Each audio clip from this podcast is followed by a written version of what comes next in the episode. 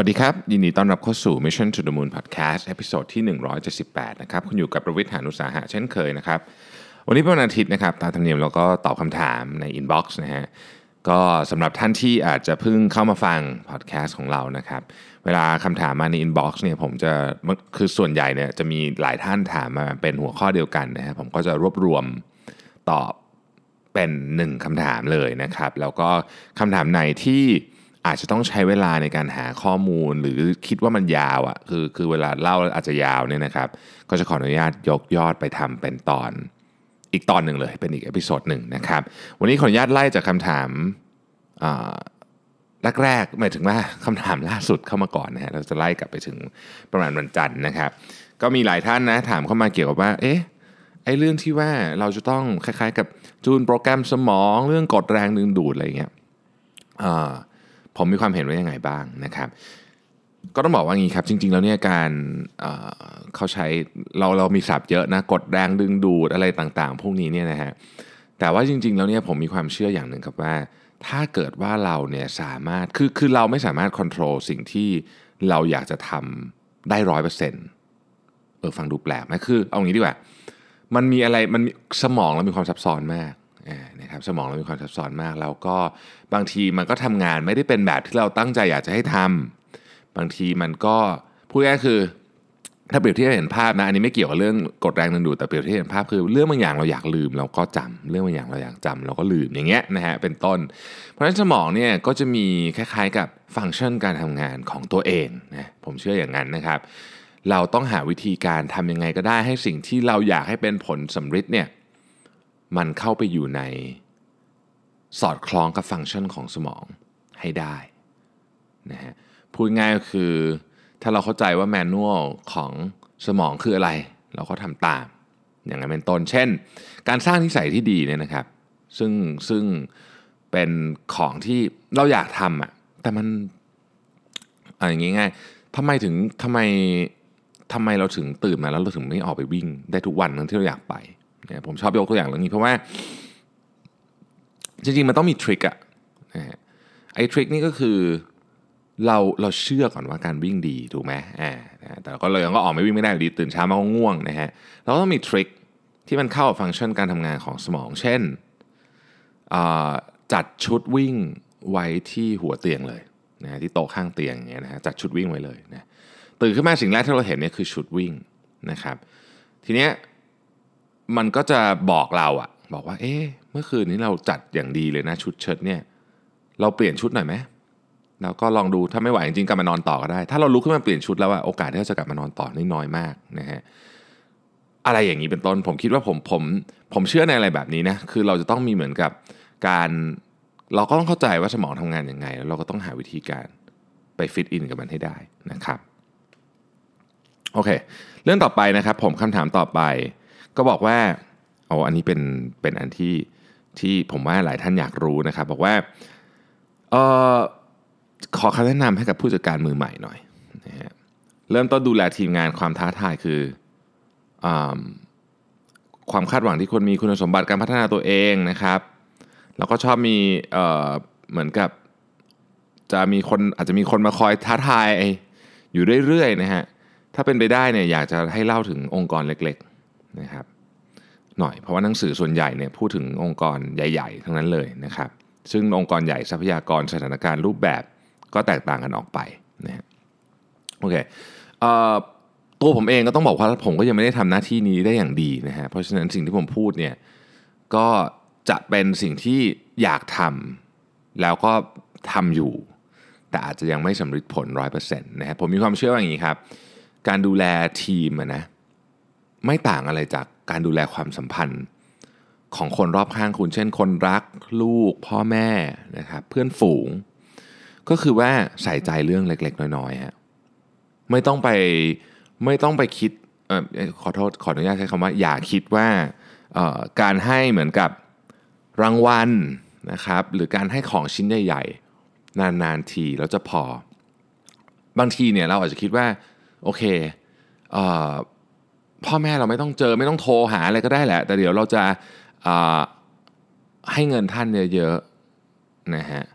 จริง ๆ แล้วบางทีเนี่ยต้องไปถามกันว่าเขาอยากได้ไหมส่วนใหญ่เท่าที่ผมคุยนะครับ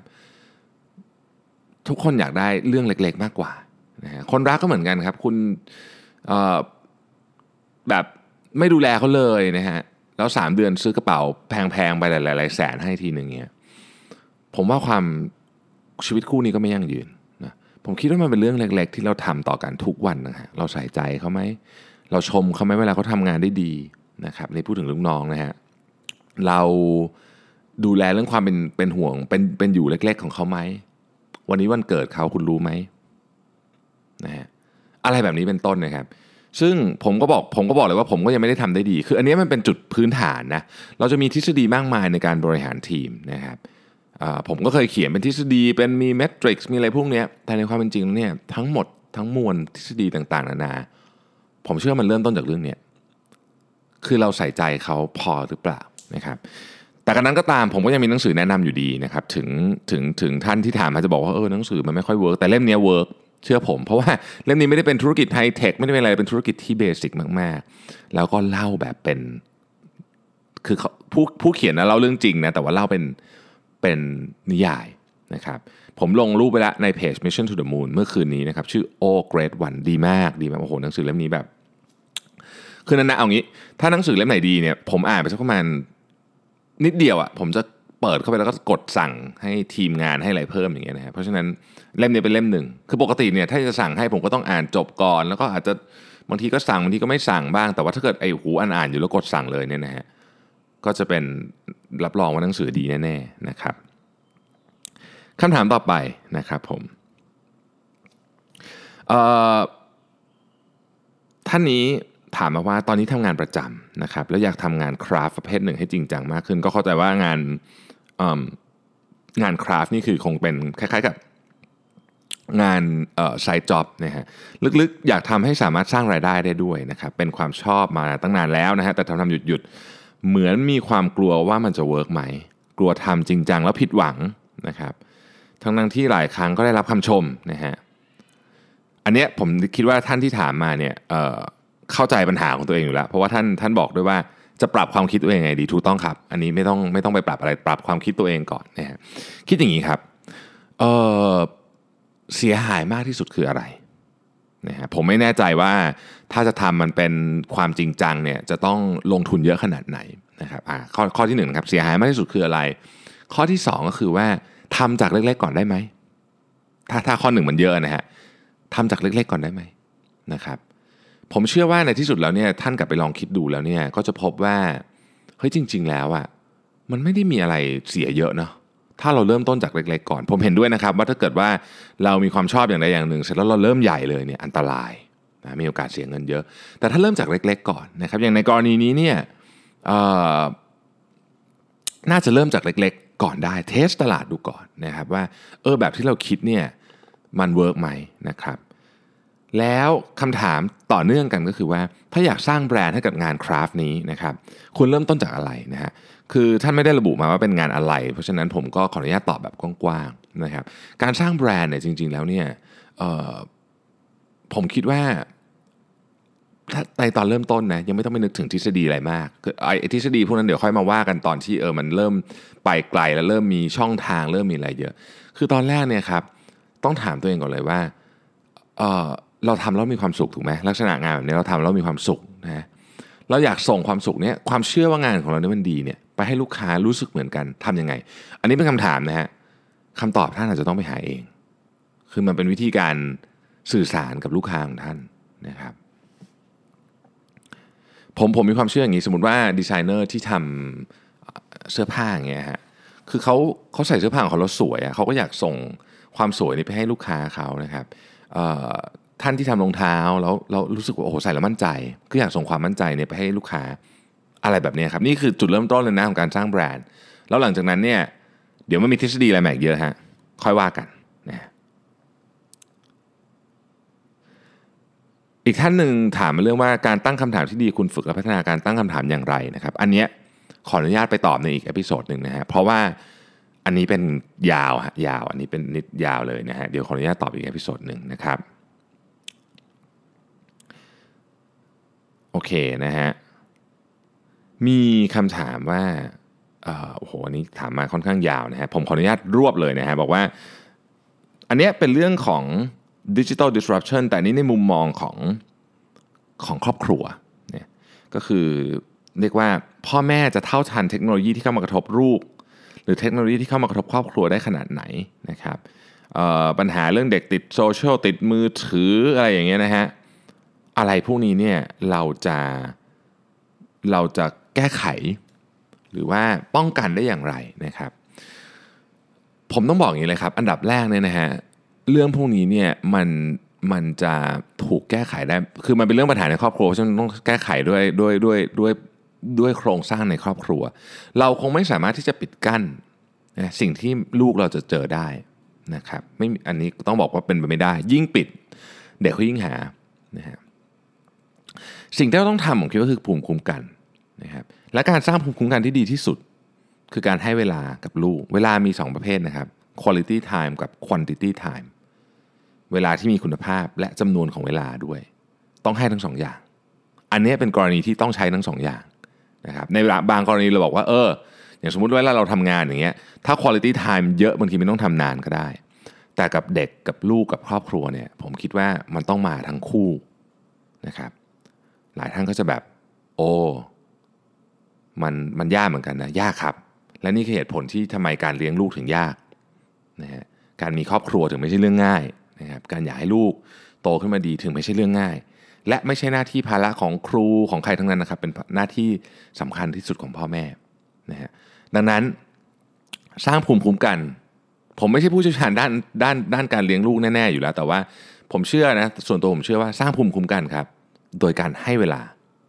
ทั้ง quality time และ quantity time ต้องมาคู่กันนะครับ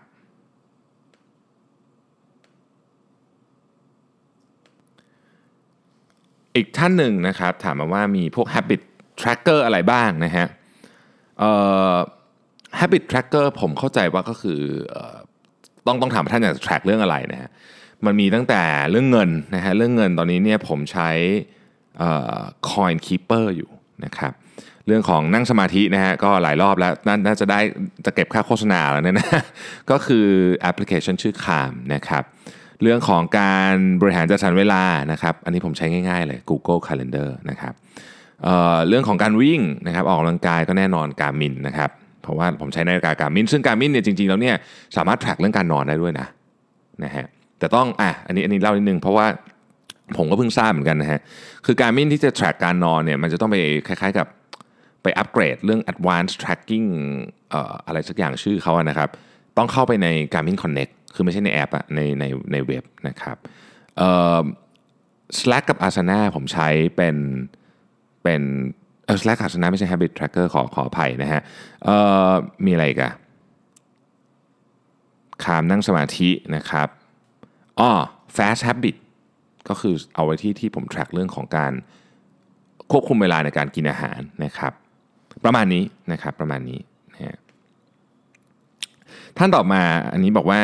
ใน episode ที่ร้อยเจ็ดเนี่ยจะนำทีมในเวลาที่กลัวที่สุดได้อย่างไรนะฮะแล้วแล้วผมได้พูดว่าได้ได้รับบทเรียนราคาแพงนะครับ คือท่านนี้ถามมาว่า เอ๊ะ ตอนเนี้ยอยากรู้ว่าบบเรียนราคาแพงคืออะไรนะครับ เพราะว่า อนนี้อยู่ในแผนกเซลล์มีมีหัวหน้ากำลังอยู่ในภาวะนี้นะฮะเรายังโฟกัสที่ผลลัพธ์ลดราคาทำโปรโมชั่นซึ่งน่าจะได้ผลในระยะสั้นๆ เท่านั้นนะฮะเคยพยายามทำเซอร์เวยความต้องการลูกค้าจริงๆ เจ้านายก็บอกว่าไม่จำเป็นเพราะไม่ลิงก์กับรายได้ที่จะเข้ามา ควรทำสิ่งที่เห็นเป็นเงินมากกว่านะครับโอเค คือก็ต้องบอกว่าอย่างนี้ฮะเอ่อไอ้เรื่องการขายเนี่ยมันก็สำคัญอยู่แล้วแหละนะครับมันก็สำคัญอยู่แล้ว เพราะว่าเรา เเราก็ต้องมีรายได้เข้ามาเลี้ยงบริษัทเนาะนะฮะแต่ว่าถ้าทำอย่างนั้นอย่างเดียวเนี่ยมันจะคือผมเคยทำอย่างนั้นอย่างเดียวอะก็คือโอ้เห็นแบบเชลฟ์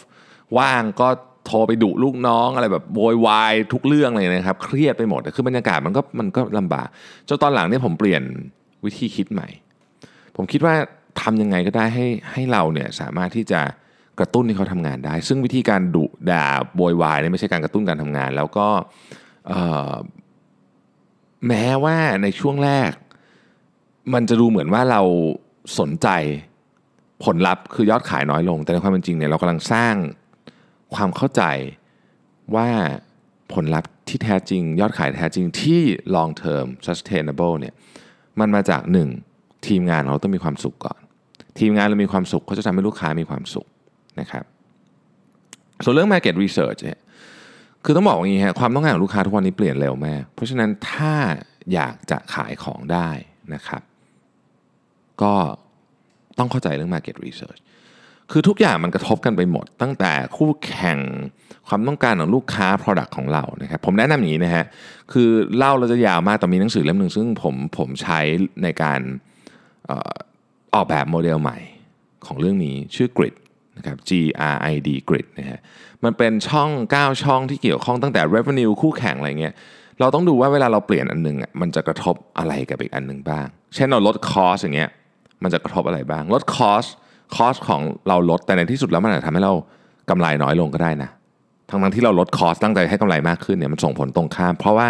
มันเป็นลดอย่างอื่นที่สำคัญกว่าเป็นต้นนะครับอ่าอันนี้ก็ น่าจะได้คำตอบประมาณหนึ่งนะครับ แต่ว่าคำถามเนี่ยมันค่อนข้างที่จะซับซ้อนเนอะเดี๋ยวถ้ามีโอกาสอาจจะขออนุญาตมาเล่าอีกทีหนึ่งนะครับ อีกท่านหนึ่งถามมานะครับว่าอืมตอนนี้จะ motivate พนักงานที่เป็นเซลล์ยังไง เพราะว่าเหมือนกับว่าตอนนี้ลูกไม่หาลูกค้าใหม่แล้ว เพราะว่าค่าคอมมิชชั่นก็ก็ cover ละเยอะละนะครับ แล้วก็เป็นเป็นค่าคอมมิชชั่นที่มาตามธรรมชาตินะฮะ คิดว่าเมื่อก่อนเขามีศักยภาพมากกว่านี้ ผมคิดว่าอย่างนี้ครับ การ motivate คนเราต้องดูว่าอะไรคือสิ่งที่ motivate เขา คนผู้บริหารจำนวนมากคิดว่าการให้เงินเพิ่มคือการ motivate จริง ๆ แล้วผมคิดว่าคือคือเรื่องเงินเป็นส่วนหนึ่งแล้วล่ะคงไม่อยากมีใครทำงานฟรี แต่ผมคิดว่ามันมี motivation อีกเยอะ เช่นทำไมก็ได้เขาเรียนรู้ เขาเขาอยากเรียนรู้ไหมนะครับความการการได้เรียนรู้ก็คือ motivation อย่างหนึ่งการเป็นเจ้าของโปรเจกต์ใหม่ ๆ ก็เป็น motivation อย่างหนึ่ง การได้รับผิดชอบให้ชีวิตคนอื่นดีขึ้นก็เป็น motivation อย่างหนึ่งนะครับในกรณีของเซลล์เนี่ยเราอาจจะคิดอย่างนี้ครับแทนที่เราจะบอกว่าเราอยากให้เซลล์คนนี้ขายของได้มากขึ้นนะฮะซึ่งซึ่งซึ่งอันนี้มันแน่นอนอยู่แล้วเนี่ยนะฮะแต่ว่าเราจะตั้งโจทย์ใหม่ครับ เราจะคุยกับทีมคุยกับผู้บริหารว่าโจทย์ใหม่ของเราก็คือ จะทำยังไงให้เซลล์ของเราเนี่ยเป็นคนที่เป็นเซลล์ที่ดีขึ้น ในความหมายของเซลล์ที่ดีขึ้นเนี่ยไม่ได้หมายความว่าจะขายของได้เยอะขึ้นอย่างเดียว หรืออาจจะไม่ได้เกี่ยวกับยอดขายด้วยซ้ำแต่ความหมายของเซลล์ที่ดีขึ้นก็คือว่าเขาทำให้ลูกค้ามีความสุขขึ้นไหม ตัวเขาเองมีความสุขขึ้นไหมนะครับเขารู้สึกภาคภูมิใจกับของของเรามากขึ้นไหมนะครับเขารู้สึกว่าเขาสามารถหาวิธีการใหม่ ๆ ที่ทำให้ลูกค้าเนี่ยทำงานได้ดีขึ้นเร็วขึ้นทำให้ชีวิตลูกค้าเนี่ยดีขึ้นได้ไหมนะฮะถ้าโจทย์เป็นแบบนี้ปุ๊บเนี่ยมุมมองจะเปลี่ยน เพราะเราจะไม่ได้คิดถึงแค่ยอดขายละนะฮะดังนั้นเนี่ยเราก็จะ คือมันจะคิดอะไรต่อไปได้เยอะนะครับอะนะฮะมีท่านที่ถามเกี่ยวกับเรื่องประมาณว่าดวงชะตาไสยศาสตร์อะไรเงี้ยเข้ามาหลายท่านนะฮะก็เพิ่งมีอาทิตย์เนี้ยนะฮะบางท่านก็บอกว่า เออเนี่ยโอ้ครอบครัวคุณพ่อนะฮะเชื่อมากเลยเรื่องเนี้ยแล้วก็เสียเงินเสียทองเสียเวลาเยอะนะฮะ ต้องทำนู่นทำนี่กว่าจะได้เริ่มทำอะไรสักแต่อย่างหนึ่งต้องมีพิธงพิธีอะไรแบบนี้นะครับบางคนก็ถึงขั้นว่าดวงชะตาเนี่ยมาตัดสินอนาคตนะฮะต้องอย่างนี้ครับต้องเรียนอย่างนี้ครับผมคิดว่าเรื่องความเชื่อเนี่ยเป็นเรื่องที่ละเอียดอ่อนนะครับแต่สิ่งหนึ่งที่ไม่ควรเลย คือถ้าเกิดเราเราคิดว่าเราอยากจะ convince ผู้อื่นให้มาเชื่อตามเรา หรือคิดว่าความเชื่อของเราถูกอย่างสมมติเราเชื่อว่าเออเราทุกอย่างต้องเป็นไปตามหลักวิทยาศาสตร์ถูกเนี่ยสิ่งหนึ่งที่ไม่ควรทำเลยก็คือ ไปโต้ตอบกันตรงๆพูดง่ายๆคือเอาความเชื่อของเราไปเถียงกับความเชื่อของเขานะฮะไม่มีทางชนะ นอกจากจะไม่ชนะกันแล้วเนี่ยสิ่งที่จะได้แถมกลับมาก็คือจะทะเลาะกันด้วยนะครับเช่นเราบอกว่าเอาง่ายๆอย่างนี้สมมุติว่าคุณพ่อมีความเชื่อเรื่องหนึ่งเราบอกว่าคุณพ่อเรื่องนี้ผิดต้องเชื่อแบบเรา อย่างเงี้ยไม่มีทางนะฮะไม่มีทางไม่มีทางจบอะผมบอกเลยนะฮะวิธีการเดียวครับผมที่จะทำในเรื่องแบบนี้ก็คือต้องค่อยๆ ทำให้เขาเห็นด้วยการนำหลักฐานมาให้แบบที่ประจักษ์เพราะงั้นคือคุณถ้าคุณคิดว่าวิทยาศาสตร์เนี่ยเป็นเป็นสิ่งที่คุณเชื่อแล้วแล้วมันควรจะถูกนำมาใช้เป็นหลักในการดำเนินชีวิต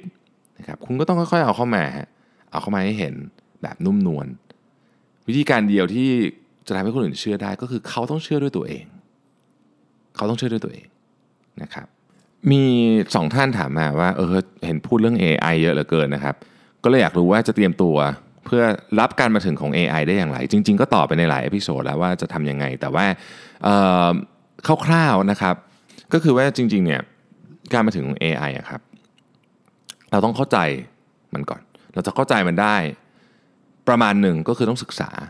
นะครับต้องศึกษาต้องเข้าใจถึงการมาถึงของมันว่า มันจะมาสำคัญที่สุดเลยนะฮะเปลี่ยนแปลง เรายังไงบ้างในในคำว่าเราก็คือสิ่งที่อยู่ใกล้ตัวเราที่สุด ตั้งแต่วิถีชีวิตของเรานะครับ อะไรพวกนี้นะฮะแล้วเปลี่ยนแปลงอะไรในระดับใหญ่กว่านั้น หรือเรียกว่ามหาภาคบ้าง เราก็ศึกษาตรงนั้นฮะแล้วเราก็ดูว่าเราจะไป fit in อยู่ตรงไหนได้ ผมคงไม่สามารถตอบคำถามนี้ลงไปเจาะลึกถึงขนาดที่ว่า คุณควรจะต้องทำอะไรยังไงนะฮะเพราะว่าผมไม่รู้กันว่าชีวิตเนี้ยสิ่งที่คุณตั้งใจนะครับ อยากจะได้อยากจะทำมันคืออะไร แต่ว่าถ้าพูดกันโดย สั้นๆนะครับ ก็นี่แหละคือคือคำตอบนะฮะวันก่อนมี episode เรื่องการนอนนะฮะก็เลยมีหลายท่านถามอยากลงลึกขึ้นไปอีกนะครับ เช่น การนอนที่ดีคุณภาพควรจะเป็นยังไงนะครับ REM ของแต่ละช่วงวัยเนี่ยควรจะแตกต่างกันไหมนะครับ แล้วแต่ละฟังก์ชันเนี่ยตอบสนองการทำงานของสมองอย่างไร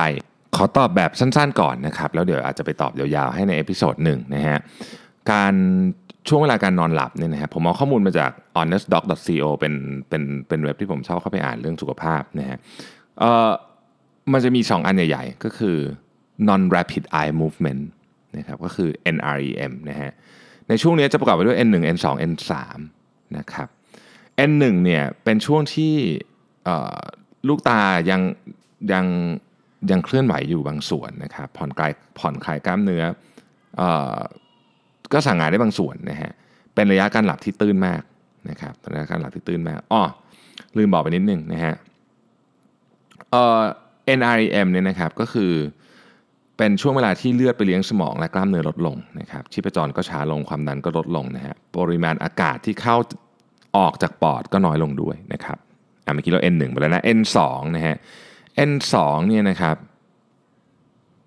จะกินเวลาประมาณสักครึ่งหนึ่ง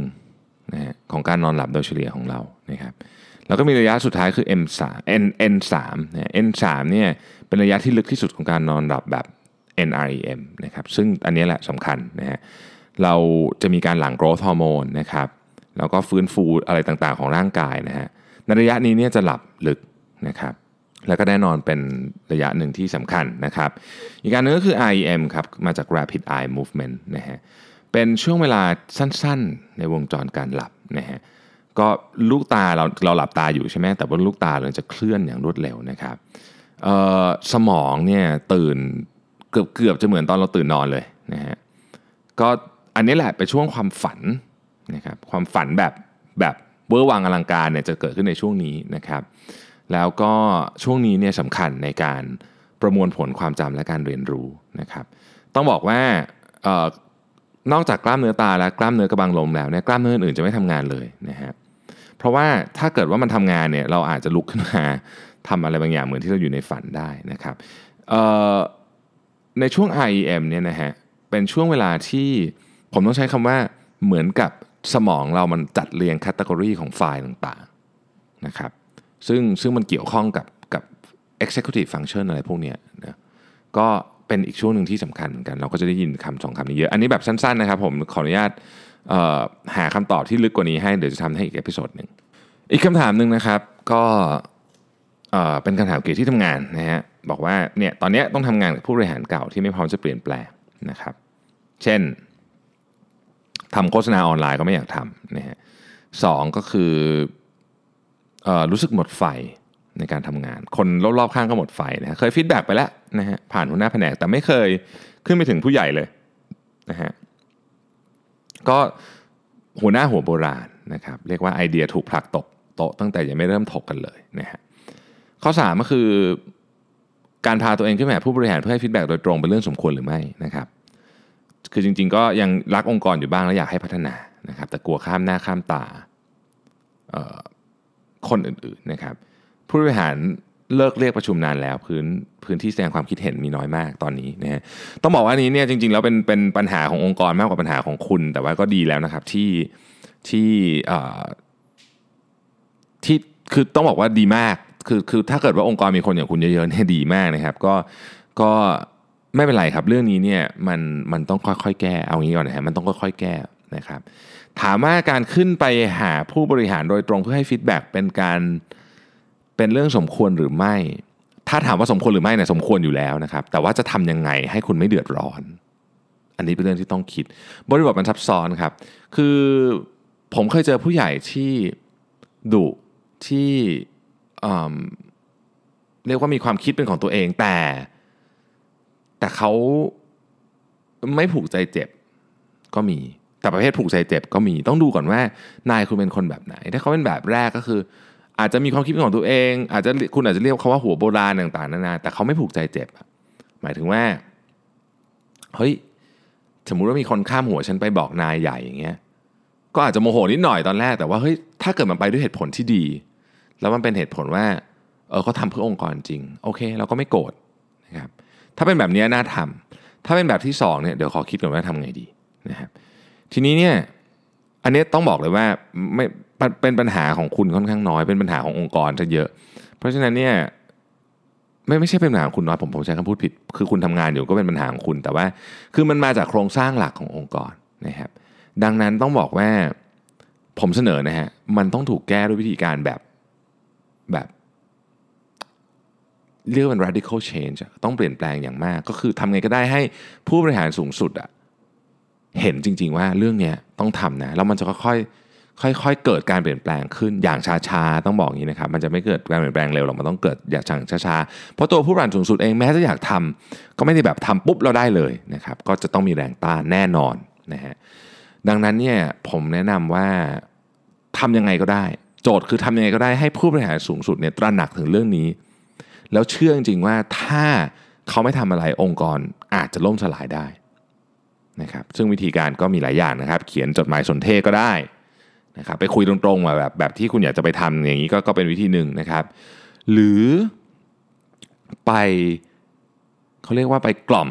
คนที่หรือไปให้ข้อมูลน่ะกับคนที่สนิทกับหัวหน้านะครับเช่นผู้ช่วยหัวหน้าใหญ่อย่างเงี้ยก็ได้นะฮะทำยังไงก็ได้ให้ให้หัวหน้าใหญ่เนี่ยเขารู้สึกว่า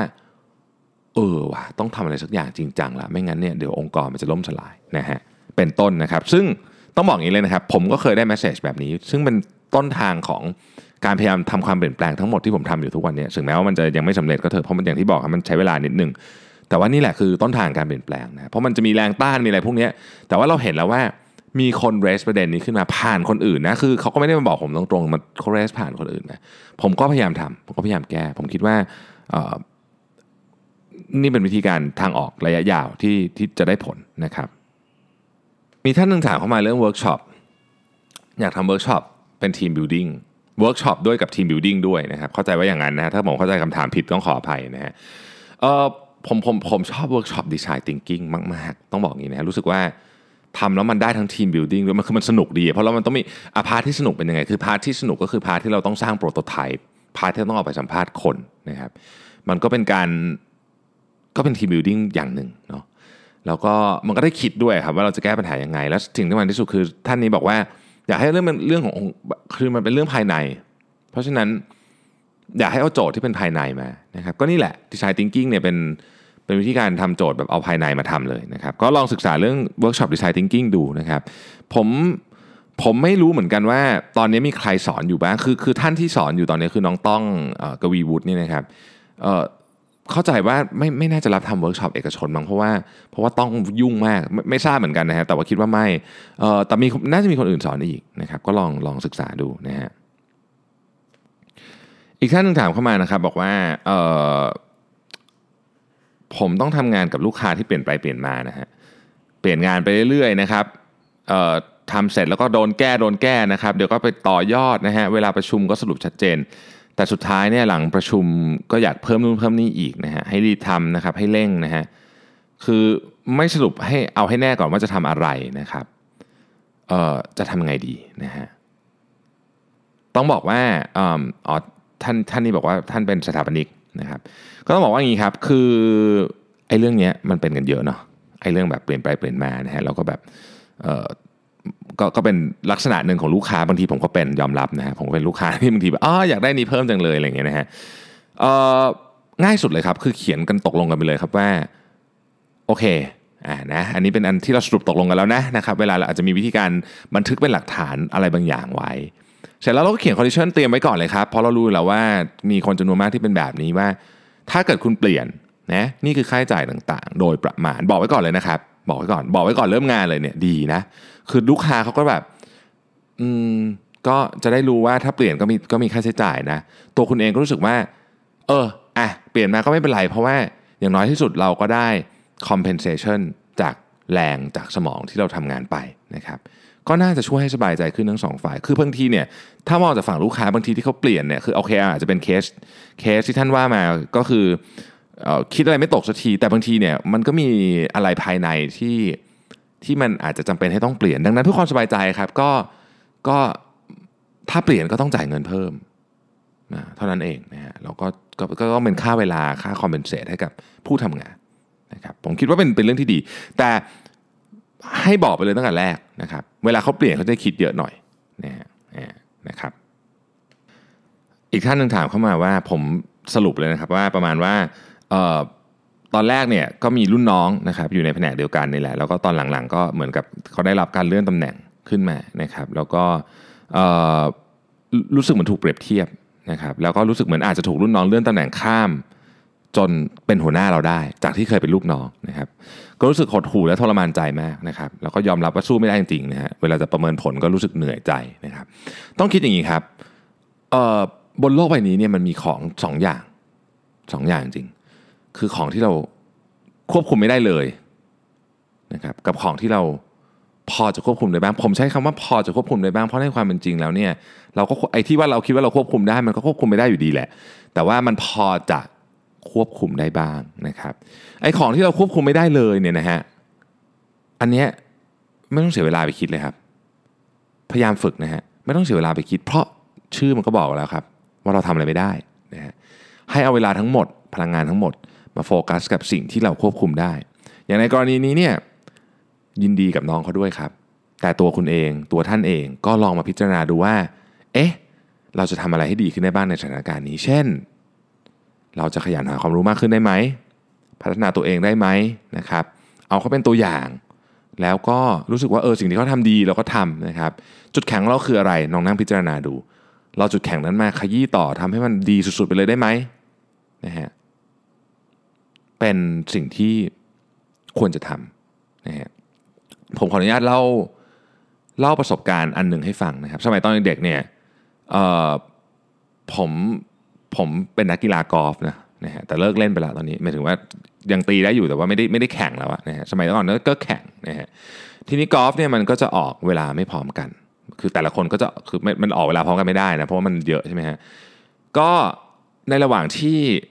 เอ่อ ผมจำได้ว่าถ้าจำไม่ผิดตอนนั้น มันจะจบครึ่งทางอะคือจบหลุมเก้ามาแล้วก็มันมานั่งพักก่อนจะออกครึ่งหลังนะฮะ